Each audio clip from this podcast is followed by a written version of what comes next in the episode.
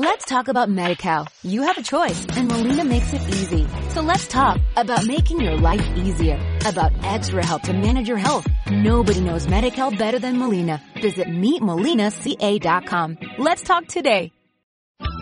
Bienvenidos a nuestro programa. En esta oportunidad nos acompaña José Bobadilla, empresario de Colombia. Bienvenido, José. Muchas gracias, Sonia, por esta invitación. Estoy pues muy complacido de estar aquí con los empresarios de e-comercio de América Latina.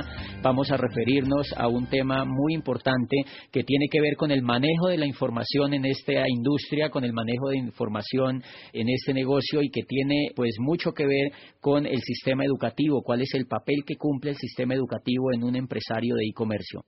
Entonces vamos a abordar la primera etapa del proceso de conocimiento, del proceso de información que tiene un empresario cuando ve este negocio. Cuando nosotros encontramos el prospecto, cuando ve este negocio, lo encontramos con una opinión. Esa persona tiene realmente es una opinión y esa opinión viene de lo que él ha visto en el pasado sobre el negocio, de lo que él ha visto que los amigos han hecho con el negocio, de lo que ha visto con los familiares con el negocio. Y muy pocas veces encuentra uno a una persona que ha visto un empresario exitoso en este negocio. Entonces, sea de cualquier manera que el prospecto haya visto a una persona exitosa o haya visto a una persona que no ha tenido éxito en el negocio, igual va a tener una opinión, igual va a tener una opinión y esa opinión es definitiva en la evaluación que esa persona pueda hacer del negocio. Entonces, lo primero que yo tengo que entender con la persona cuando voy a hablar con ella es saber que esa persona está anclada en una opinión que tiene preconcebida,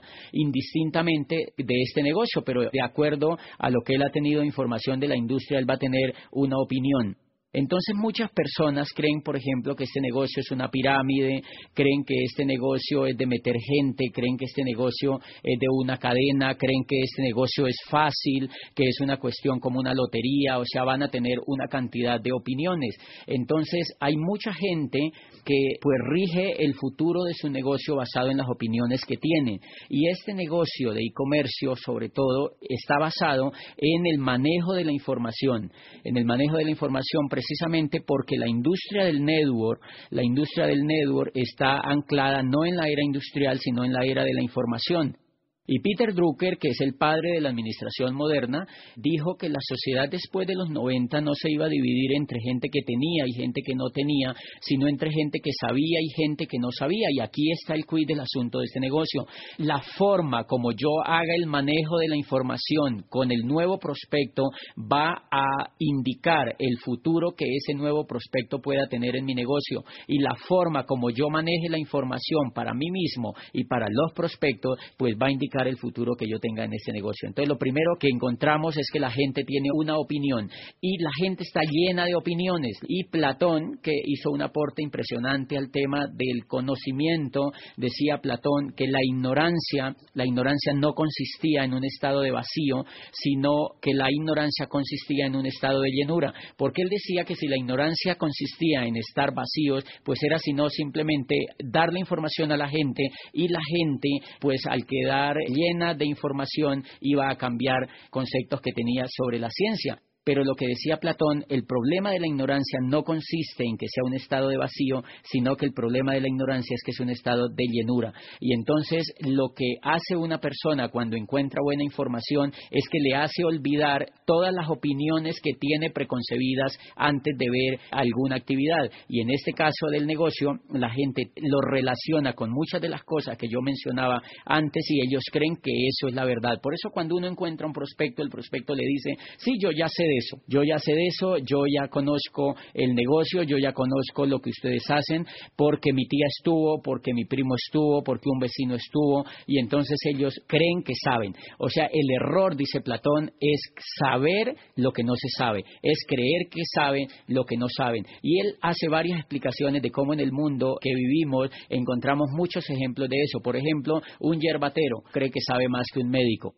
Un yerbatero cree que sabe más que un científico. El yerbatero o una persona charlatana frente en la medicina, usted va, él le formula para todas las enfermedades que usted tenga, porque él cree que sabe. Entonces dice Platón, esa persona está en un estado de llenura. Lo mismo exactamente le ocurre a un prospecto. El prospecto está lleno y yo, como empresario de este negocio, debo saber que cuando yo abordo a un prospecto, ese prospecto está lleno de opiniones. Mi primer papel que yo tengo que hacer con ese prospecto es hacer que él reciba información de la industria, información profesional, para que él mismo y no yo, por intermedio del sistema educativo, pueda empezar a vaciar todo ese estado de llenura que tenga y pueda hacerle un espacio importante a la información del negocio, a la información de la industria. Y entonces el primer comportamiento que yo voy a tener con el empresario es un compromiso con la información para que esa persona pueda vaciar un poco eh, pues su cántaro de opiniones que tiene. Y vamos a ver un poquitico el comportamiento, el comportamiento de un prospecto, por ejemplo, de un prospecto cuando eh, ya entra al negocio y se hace empresario, es que encontramos que él empieza a invitar a todo el mundo. Él empieza a invitar a todo el mundo, él empieza a decirle a la gente que entre a este negocio y lo hace con una actitud muchas veces que no es la mejor para desarrollar esta actividad, porque lo hace eh, muchos empresarios nuevecitos que entran al negocio cuando empiezan a actuar basados en sus opiniones, eh, normalmente tienen actitudes de métase a este negocio, eh, de métase conmigo, de mire que esto es buenísimo, y claro, como usan frases o como usan posturas no adecuadas para invitar a otros, entonces ellos empiezan a obtener pues rechazo de las personas que no creen ni en ellos mismos ni tampoco en la industria. Entonces, yo tengo que hacer, primero que todo, un compromiso con el nuevo empresario de entregarle correcta información. Por ejemplo, si yo le presto eh, alguna parte del libro de los nuevos profesionales de Charles King a una persona que tiene una opinión preconcebida sobre esta industria, ustedes van a leer en la primera parte del libro de Charles King que se llama Los nuevos profesionales, el surgimiento del network como la próxima profesión de relevancia. Cuando la persona lee la primera hoja del libro se encuentra que Charles King dice que el network marketing surge hoy como el método de distribución más poderoso y el modelo de empresa más atractivo en la nueva economía. Entonces, si una persona que tiene una opinión sesgada sobre esto lee no lo que yo le digo, no lo que yo le paso, sino lo que le pongo en contacto con ese gran profesional que escribe en ese libro, esa persona va a empezar a vaciar poco a poco las opiniones que tiene antes y va a empezar a tener cierto nivel de creencia.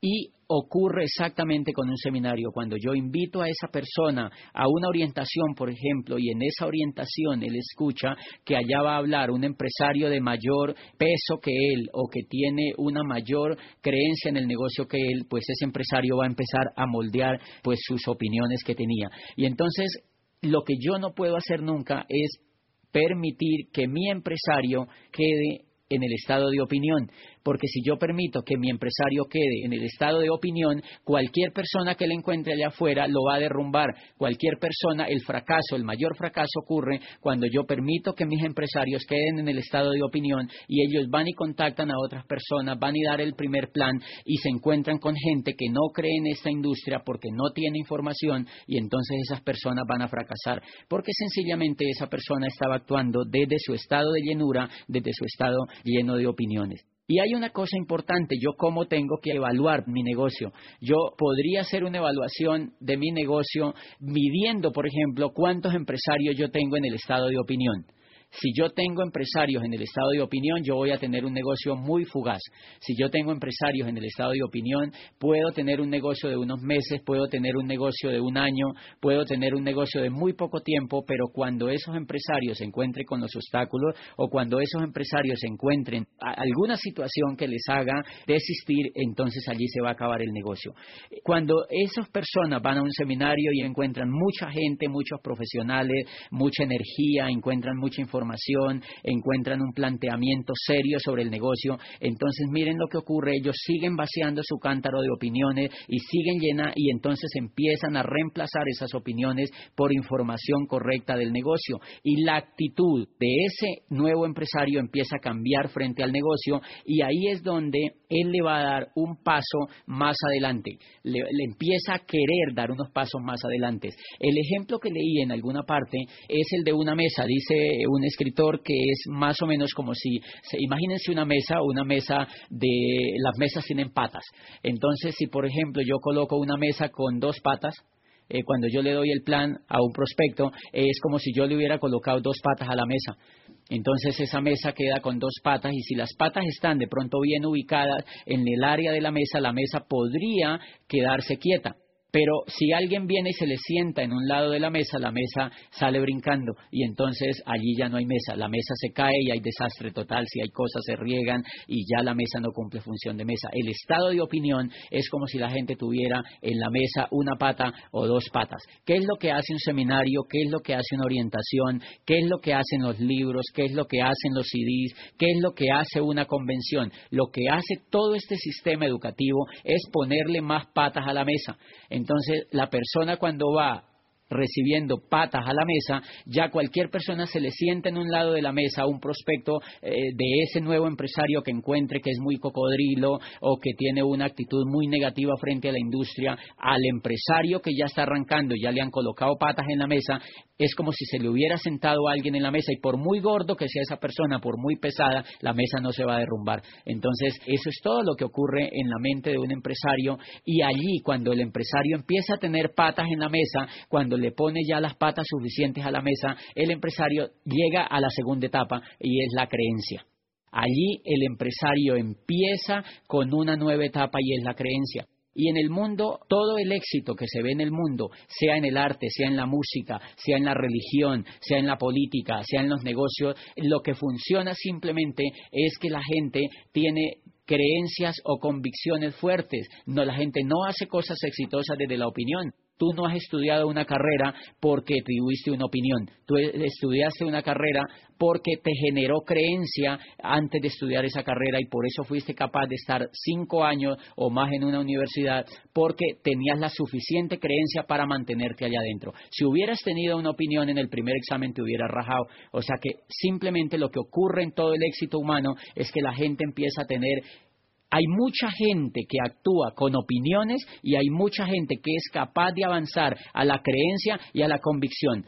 Todo el fenómeno del éxito consiste en si uno es capaz de avanzar de la opinión a la convicción pasando por la creencia. Entonces el empresario cuando ya tiene cuatro patas en la mesa o cuando tiene las suficientes patas en la mesa, ¿qué pasa cuando alguien se le siente en la mesa? No pasa nada. Y ahí es cuando ese empresario ya no necesita de mí para dar un plan porque esa persona se levanta, va y llama a sus amigos, los reúne y él así los raje, no importa, va y les da el plan, va y les hace un taller de productos, va y les muestra información porque él cree en esto, él cree en esto y él sigue yendo él sigue yendo a los seminarios, sigue yendo a las orientaciones, sigue leyendo los libros. Yo, como Upline, tengo que empezar a pasar la información mucho más eficaz, mucho más efectiva. Yo tengo que hacer que lea más los nuevos profesionales, que lea Escuela de Negocios, que lea Padre Rico, Padre Pobre, que lea los libros de, la industria que nos han promovido, que oiga los mejores CDs de los mejores líderes para que él le siga poniendo patas a la mesa.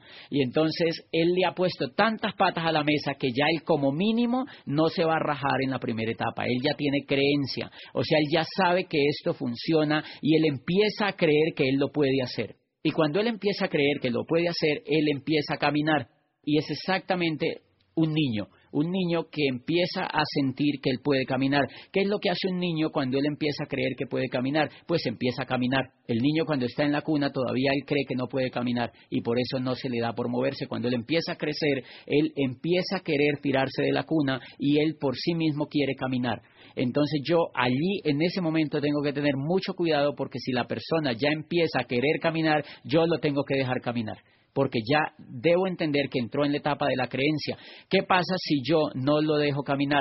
Que si yo no lo dejo caminar va a ocurrir exactamente como aquella mamá que su niñito va a empezar a caminar y ella por el miedo de su niño chiquito quiere atacarlo, cargándolo, quiere sobreprotegerlo y entonces el niño muy seguramente no va a poder caminar. Entonces el niño va a atrofiar sus funciones porque para que el niño eh, camine tiene que caminar.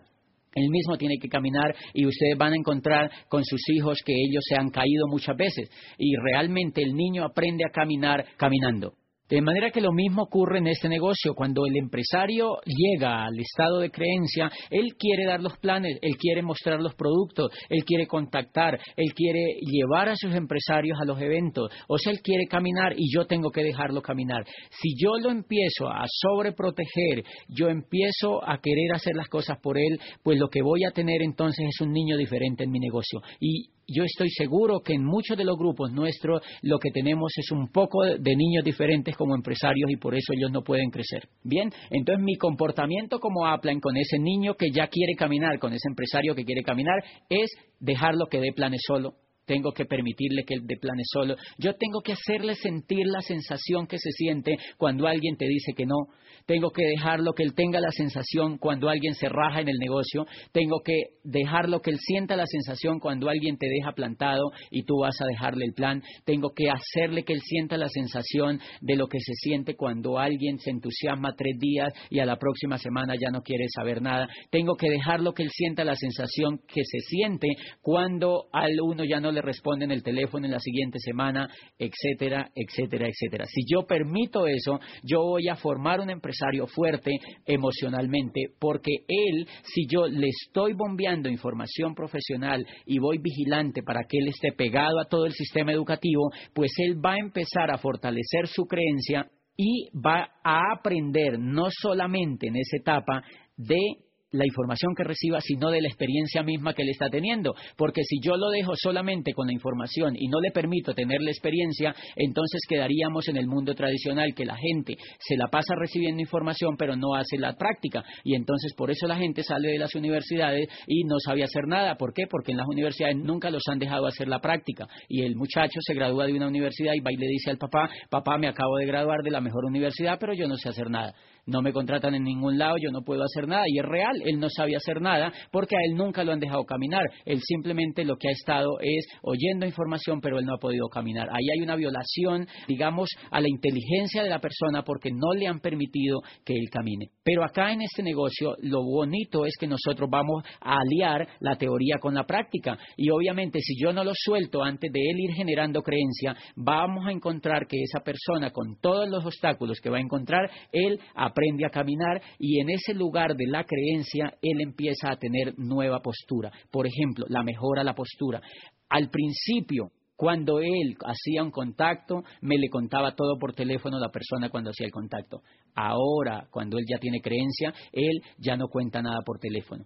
Al principio, cuando él hacía el contacto, cuando estaba en la opinión, cuando estaba lleno de opiniones, él contactaba de manera extrovertida, exagerada, tenía entusiasmo desbordado y eso mataba el prospecto. Ya en la creencia él empieza a ser más prudente con la información, empieza a tener más prudencia con la comunicación y logra hacer un buen contacto. Aquí en la creencia él empieza a tener un compromiso importante con el sistema educativo. Yo ya no lo tengo que llamar para que vaya a un seminario, él aparece en el seminario y lleva invitados.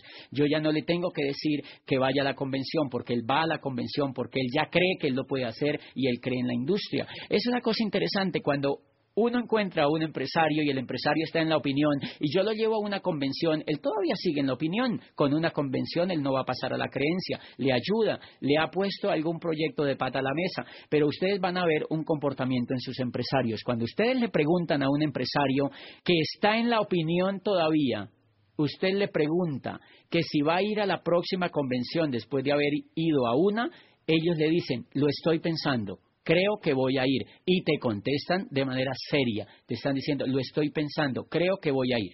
Tú le preguntas, ¿vas a comprar el PEC? Y la persona que está en la opinión te dice, eh, voy a ver si lo compro. La persona cuando lo invitas a un seminario le dice, voy a ver si voy, creo que voy a ir. Muchas veces van, muchas veces no van. ¿Por qué? Porque como ellos tienen solamente una opinión, cuando los invitan, por ejemplo, a una fiesta de una prima, ellos prefieren ir a la fiesta de la prima que ir al seminario. Y para ellos eso es lógico. Ellos prefieren ir a un cumpleaños que ir al seminario, en la opinión. Cuando ellos ya han pasado la creencia, usted les dice a ellos que si van a ir a la convención y el primer síntoma es que ellos sueltan la carcajada. Ellos se les ríen. ¿Por qué? Porque ellos ya saben que esa pregunta es un chiste. Cuando usted encuentra un empresario que tiene creencia en este negocio, y yo lo uso como medidor, yo siempre le pregunto a mi empresario, ¿quiénes van a ir a la usted va a ir a la convención? Y la persona se me ríe. O sea, se me ríe de chiste, porque ella sabe que es como si yo le estuviera echando un chiste, y entonces yo entiendo que esa persona ya está en la creencia, ya está en la creencia. Claro, la persona ya allí puede contactar, puede invitar, puede dar el plan, puede hacer talleres de producto. Ellos empiezan a auspiciar gente, pero hay que tener mucho cuidado porque yo tengo que seguir en el proceso. Yo no puedo descuidar a ese empresario. Yo tengo que ser un líder de la información. Yo lo que estoy vigilante, por eso el negocio realmente no es de trabajar tanto. Uno trabaja tanto es allá afuera, pero en el network el, negocio no es de trabajar tanto. Yo lo que tengo que ser es un líder en el manejo de la información. No puedo abandonar a la gente que tiene creencia porque ellos, yo cómo lo, lo evalúo, yo lo evalúo más o menos como una cauchera. Cuando yo le doy el plan a alguien es como si tú estiraras un poquito la cauchera. Entonces se pone un poquito templada. La persona dice, listo, entro. Pero como él está lleno de opiniones, cuando él va a la casa, la señora se le pone brava, por ejemplo, si yo le dado el plan sin la señora, entonces la señora se le enfada y la señora le dice, pero ¿por qué entraste a eso? Pero mira, porque la señora lo ataca con sus opiniones propias. Entonces la cauchera vuelve y se encoge. Y ahí es donde yo lo llamo al otro día y la persona dice, ¿cómo te parece que he pensado bien las cosas y ya no quiero arrancar?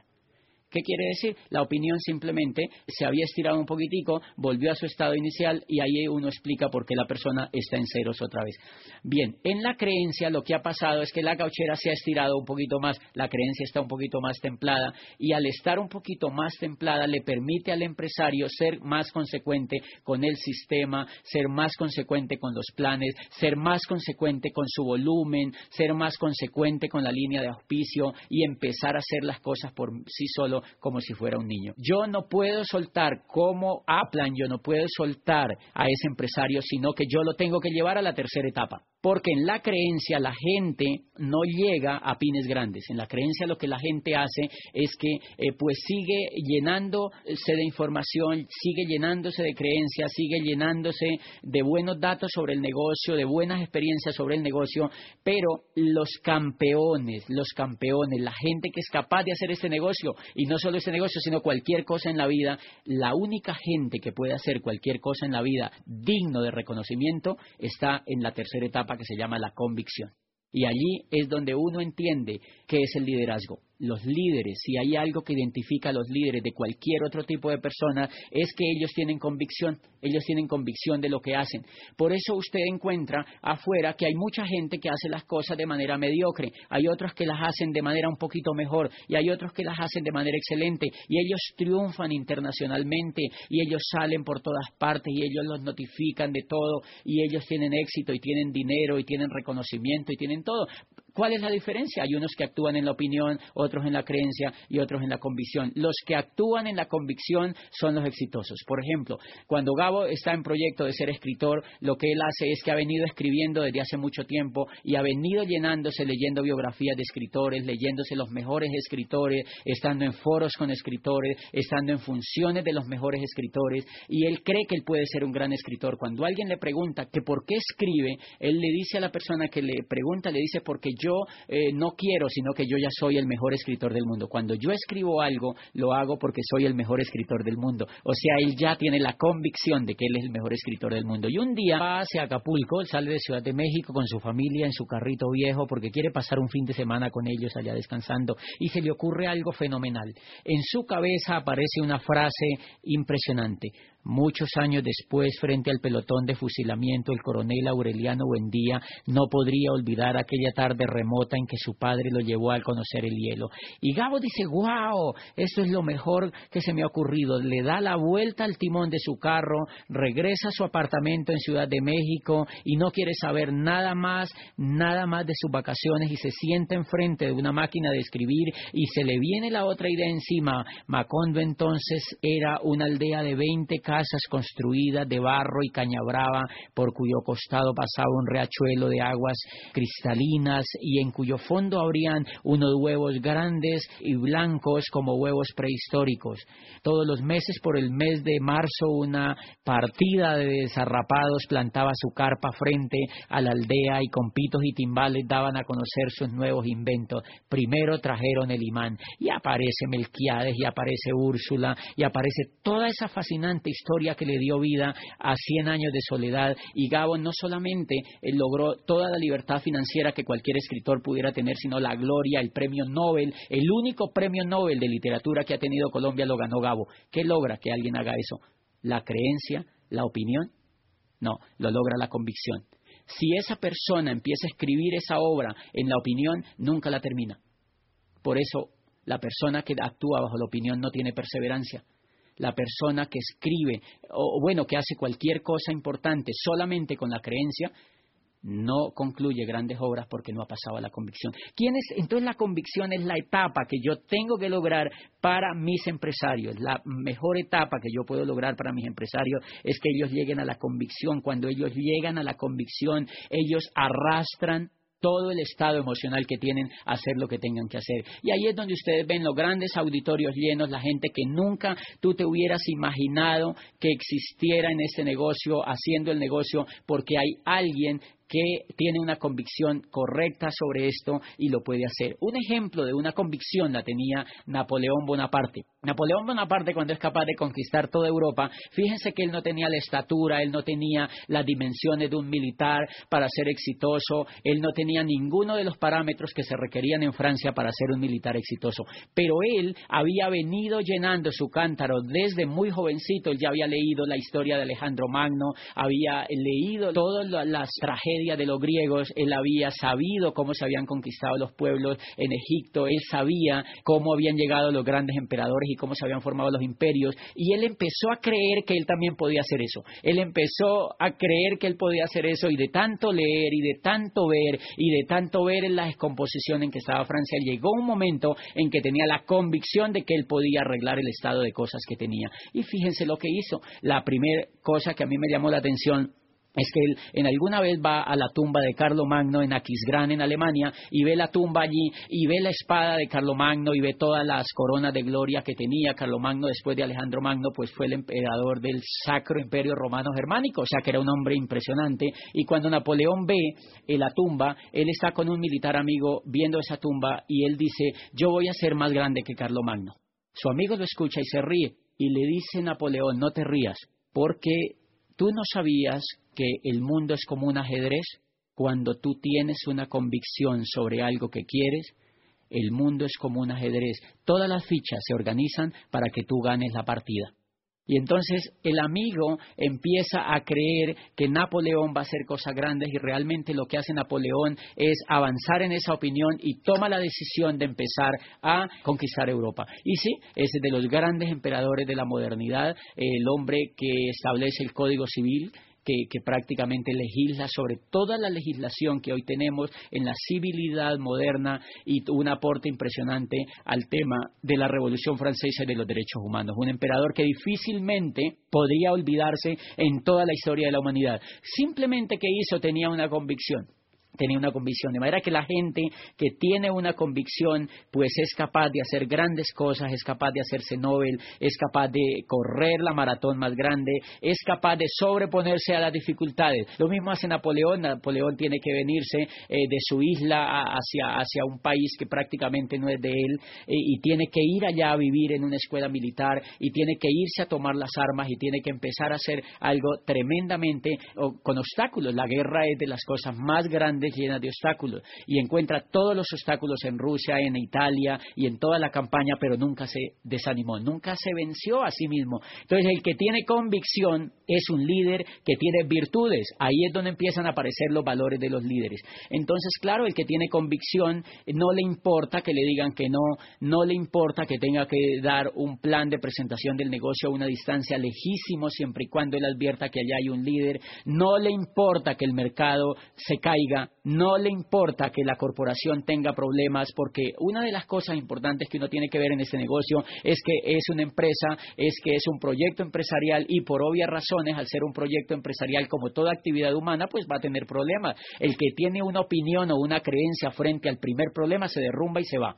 El que tiene una convicción hace parte de la solución del problema y nunca se rinde hasta no solucionar el problema y seguir adelante. De manera que yo lo que tengo que trabajar muchísimo es para que esa persona llegue a la convicción y ahí es donde yo encuentro la mayor estrategia para hacer este negocio es luchar para que mis líderes lleguen a tener una etapa de convicción. ¿Quiénes son los que tienen convicción? Los que son capaces de correr y entonces ellos se califican rápido, se califican a los pines que están buscando y pese a los obstáculos que tengan son los únicos que pueden llegar a diamante.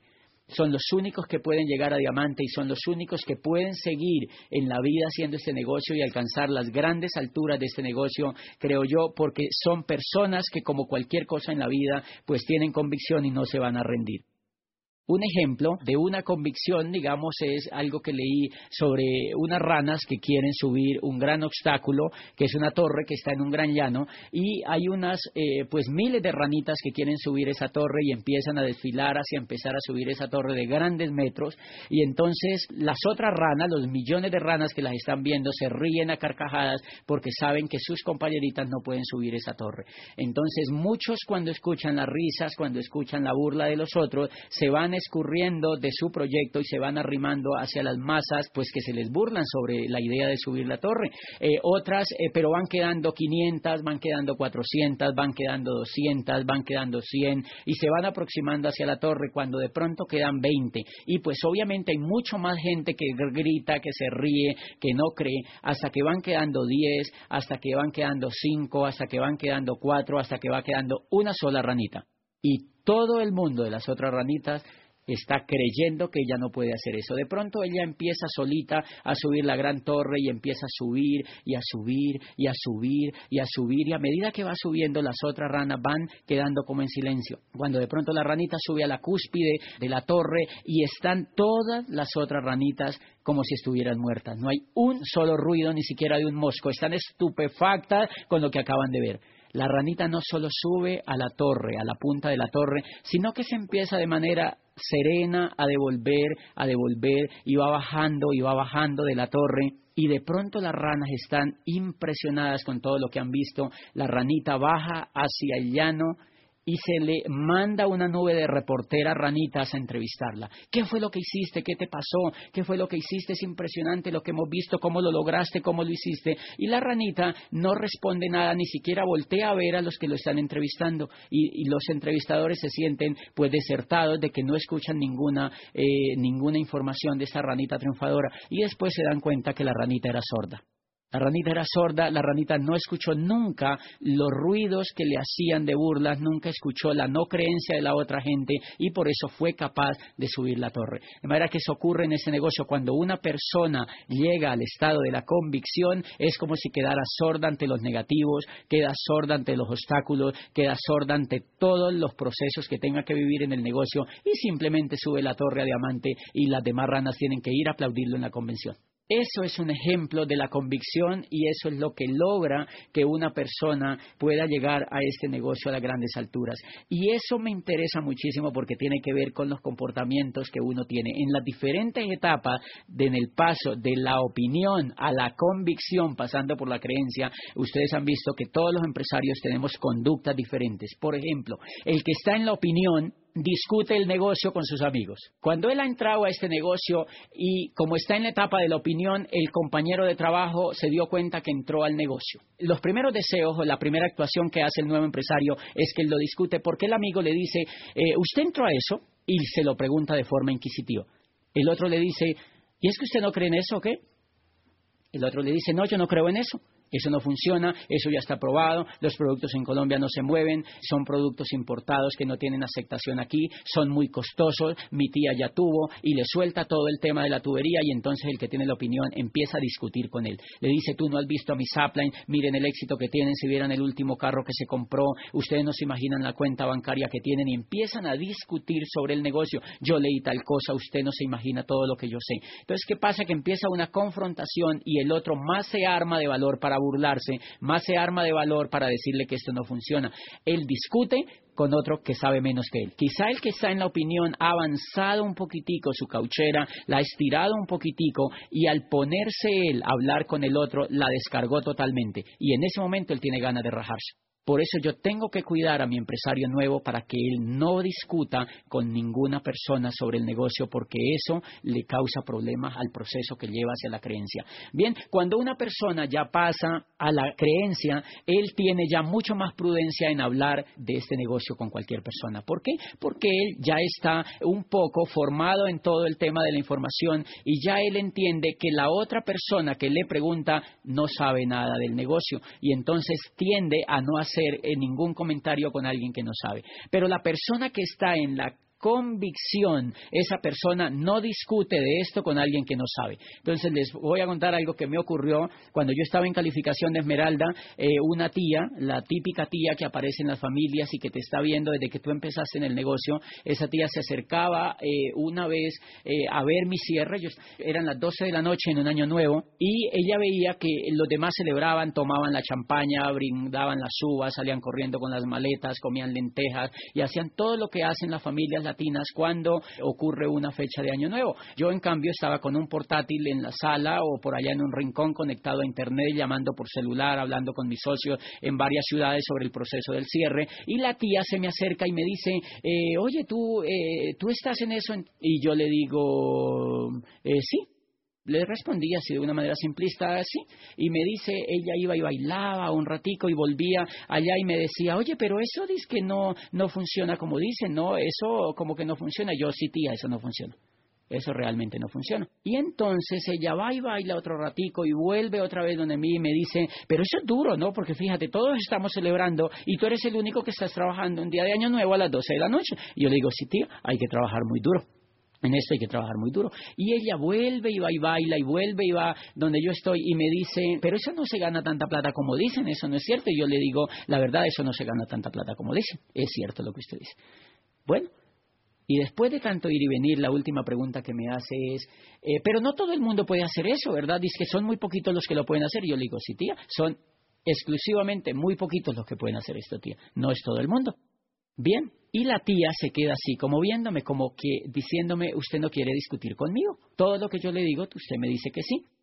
¿Qué pasa allí? Que como yo tengo convicción sobre el negocio, yo no discuto con una persona que no sabe porque desde que yo entré al negocio, tres años largos, yo estoy yendo a seminarios, yo me he leído todos los libros del PEG, yo he tomado libros extras para leer, yo me he oído la mayoría de cintas y de CDs que me promueven, he hablado con los mejores líderes de este negocio y cuando comparo el mundo donde estoy frente al mundo de afuera, yo sé que este mundo es mucho más productivo y es mucho más impactante para la vida de la gente. Entonces, como yo estoy lleno de información, imagínate que cada año yo voy a 12 seminarios, voy a tres convenciones, voy a 52 orientaciones empresariales y me leo 12 libros de desarrollo humano y de crecimiento en la industria. Si tú multiplicas eso por tres años, pues es impresionante la cantidad de información que yo tengo dentro y es impresionante la capacidad de información o la cantidad de información que cualquier líder tiene dentro. Entonces, ¿qué pasa? Esa noche cuando yo discuto con mi tía, pues yo me identifico de la siguiente manera. Imagínense que tú eres un chip tres años dando toda esta información, tú eres un chief lleno de información, estás repleto de información. Ahora yo te pregunto, ¿tú conectarías un chief con una yuca? No funciona.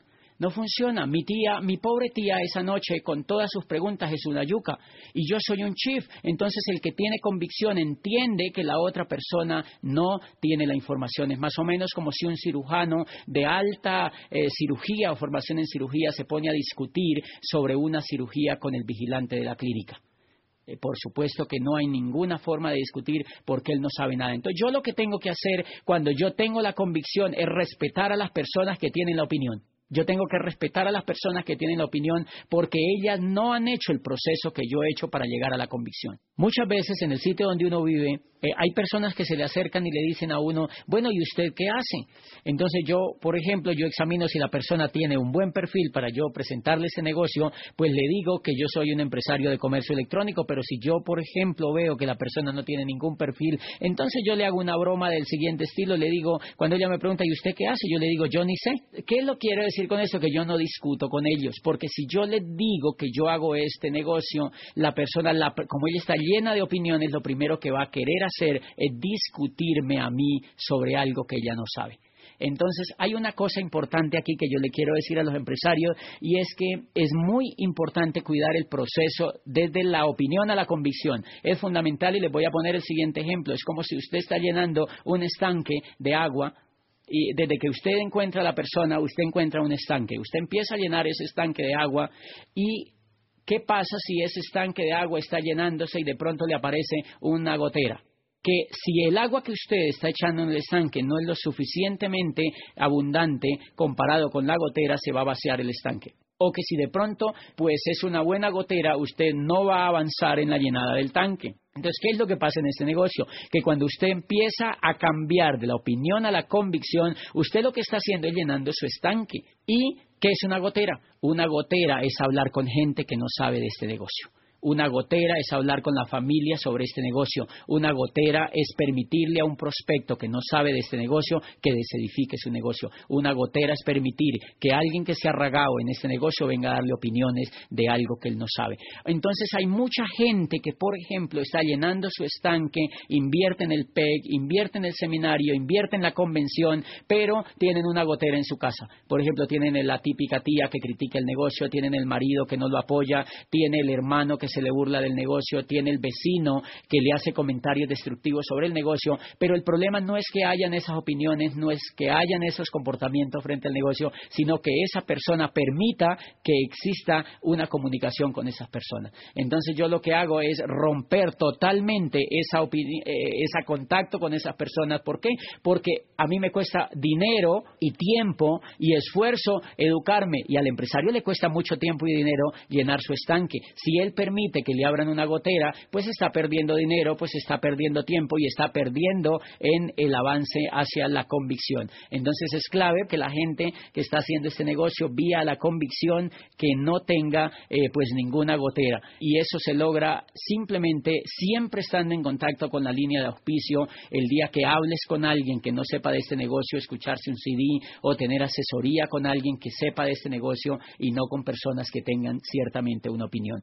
Un error que creo se comete muchas veces con personas que están en la etapa de la opinión es que el empresario que está haciendo la labor de empoderamiento del nuevo empresario, en lugar de preocuparse por poner al nuevo empresario en el camino hacia la creencia, lo que lo pone es hacer cosas que están relacionadas con todo lo demás menos con lograr ese camino. Por ejemplo, lo pone a mover productos cuando él todavía no tiene el camino hacia la creencia. Entonces, obviamente, hay un altísimo riesgo de que el empresario ahí ese raje porque él no tiene la fortaleza suficiente o quizá él nunca ha venido haciendo un tipo de actividades como esta y podría poner en peligro el futuro de ese empresario. En cambio, si yo entiendo ese proceso, a mí no me preocupa tanto el problema que la persona me mueva volumen en los primeros días. A mí lo que me preocupa es que temple su cauchera, que llegue a la etapa de la creencia como mínimo y ustedes van a ver que después de que él llegue a la etapa de la creencia va a empezar a mover el volumen, va a empezar a dar los planes, va a empezar a hacer los básicos de este negocio y cuando pase a la convicción, pues usted no lo va a parar de hacer este negocio.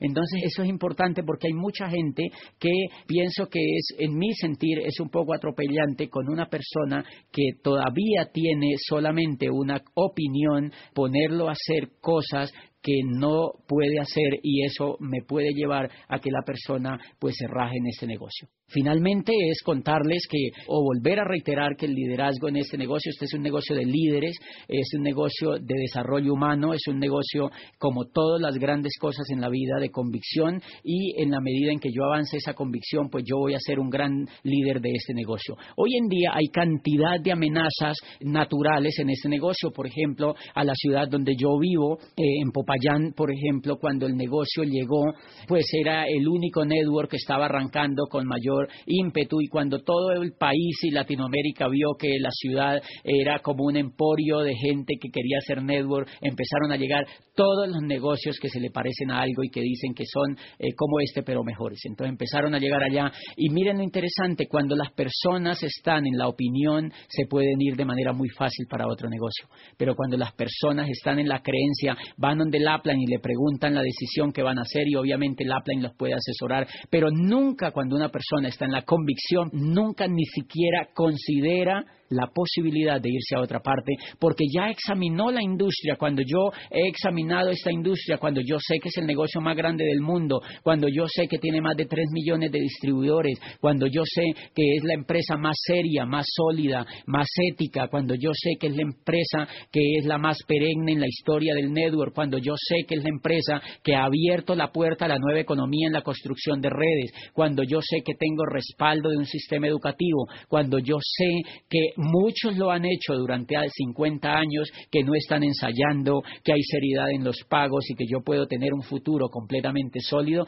pues permitirme siquiera pensar una cosa diferente, pues es una absoluta tontería. Bueno, y finalmente el aspecto más competitivo que yo tengo en este negocio para trabajar el asunto de pasar a mis empresarios de la opinión a la creencia y luego a la convicción es un sistema educativo que, entre otras cosas, Kiyosaki cuando plantea en su libro de Escuela de Negocios el asunto del network dice más allá de los planes de compensación, más allá de la calidad de la empresa y de la calidad de los productos, lo que yo debo estar seguro es que mi proyecto tenga un sistema educativo que sea capaz de transformar una oruga en mariposa. Y por fortuna nosotros lo tenemos. Y si nosotros sabemos usar el sistema de manera inteligente, pues vamos a tener en América Latina la explosión de diamantes que todos esperamos. Muchas gracias.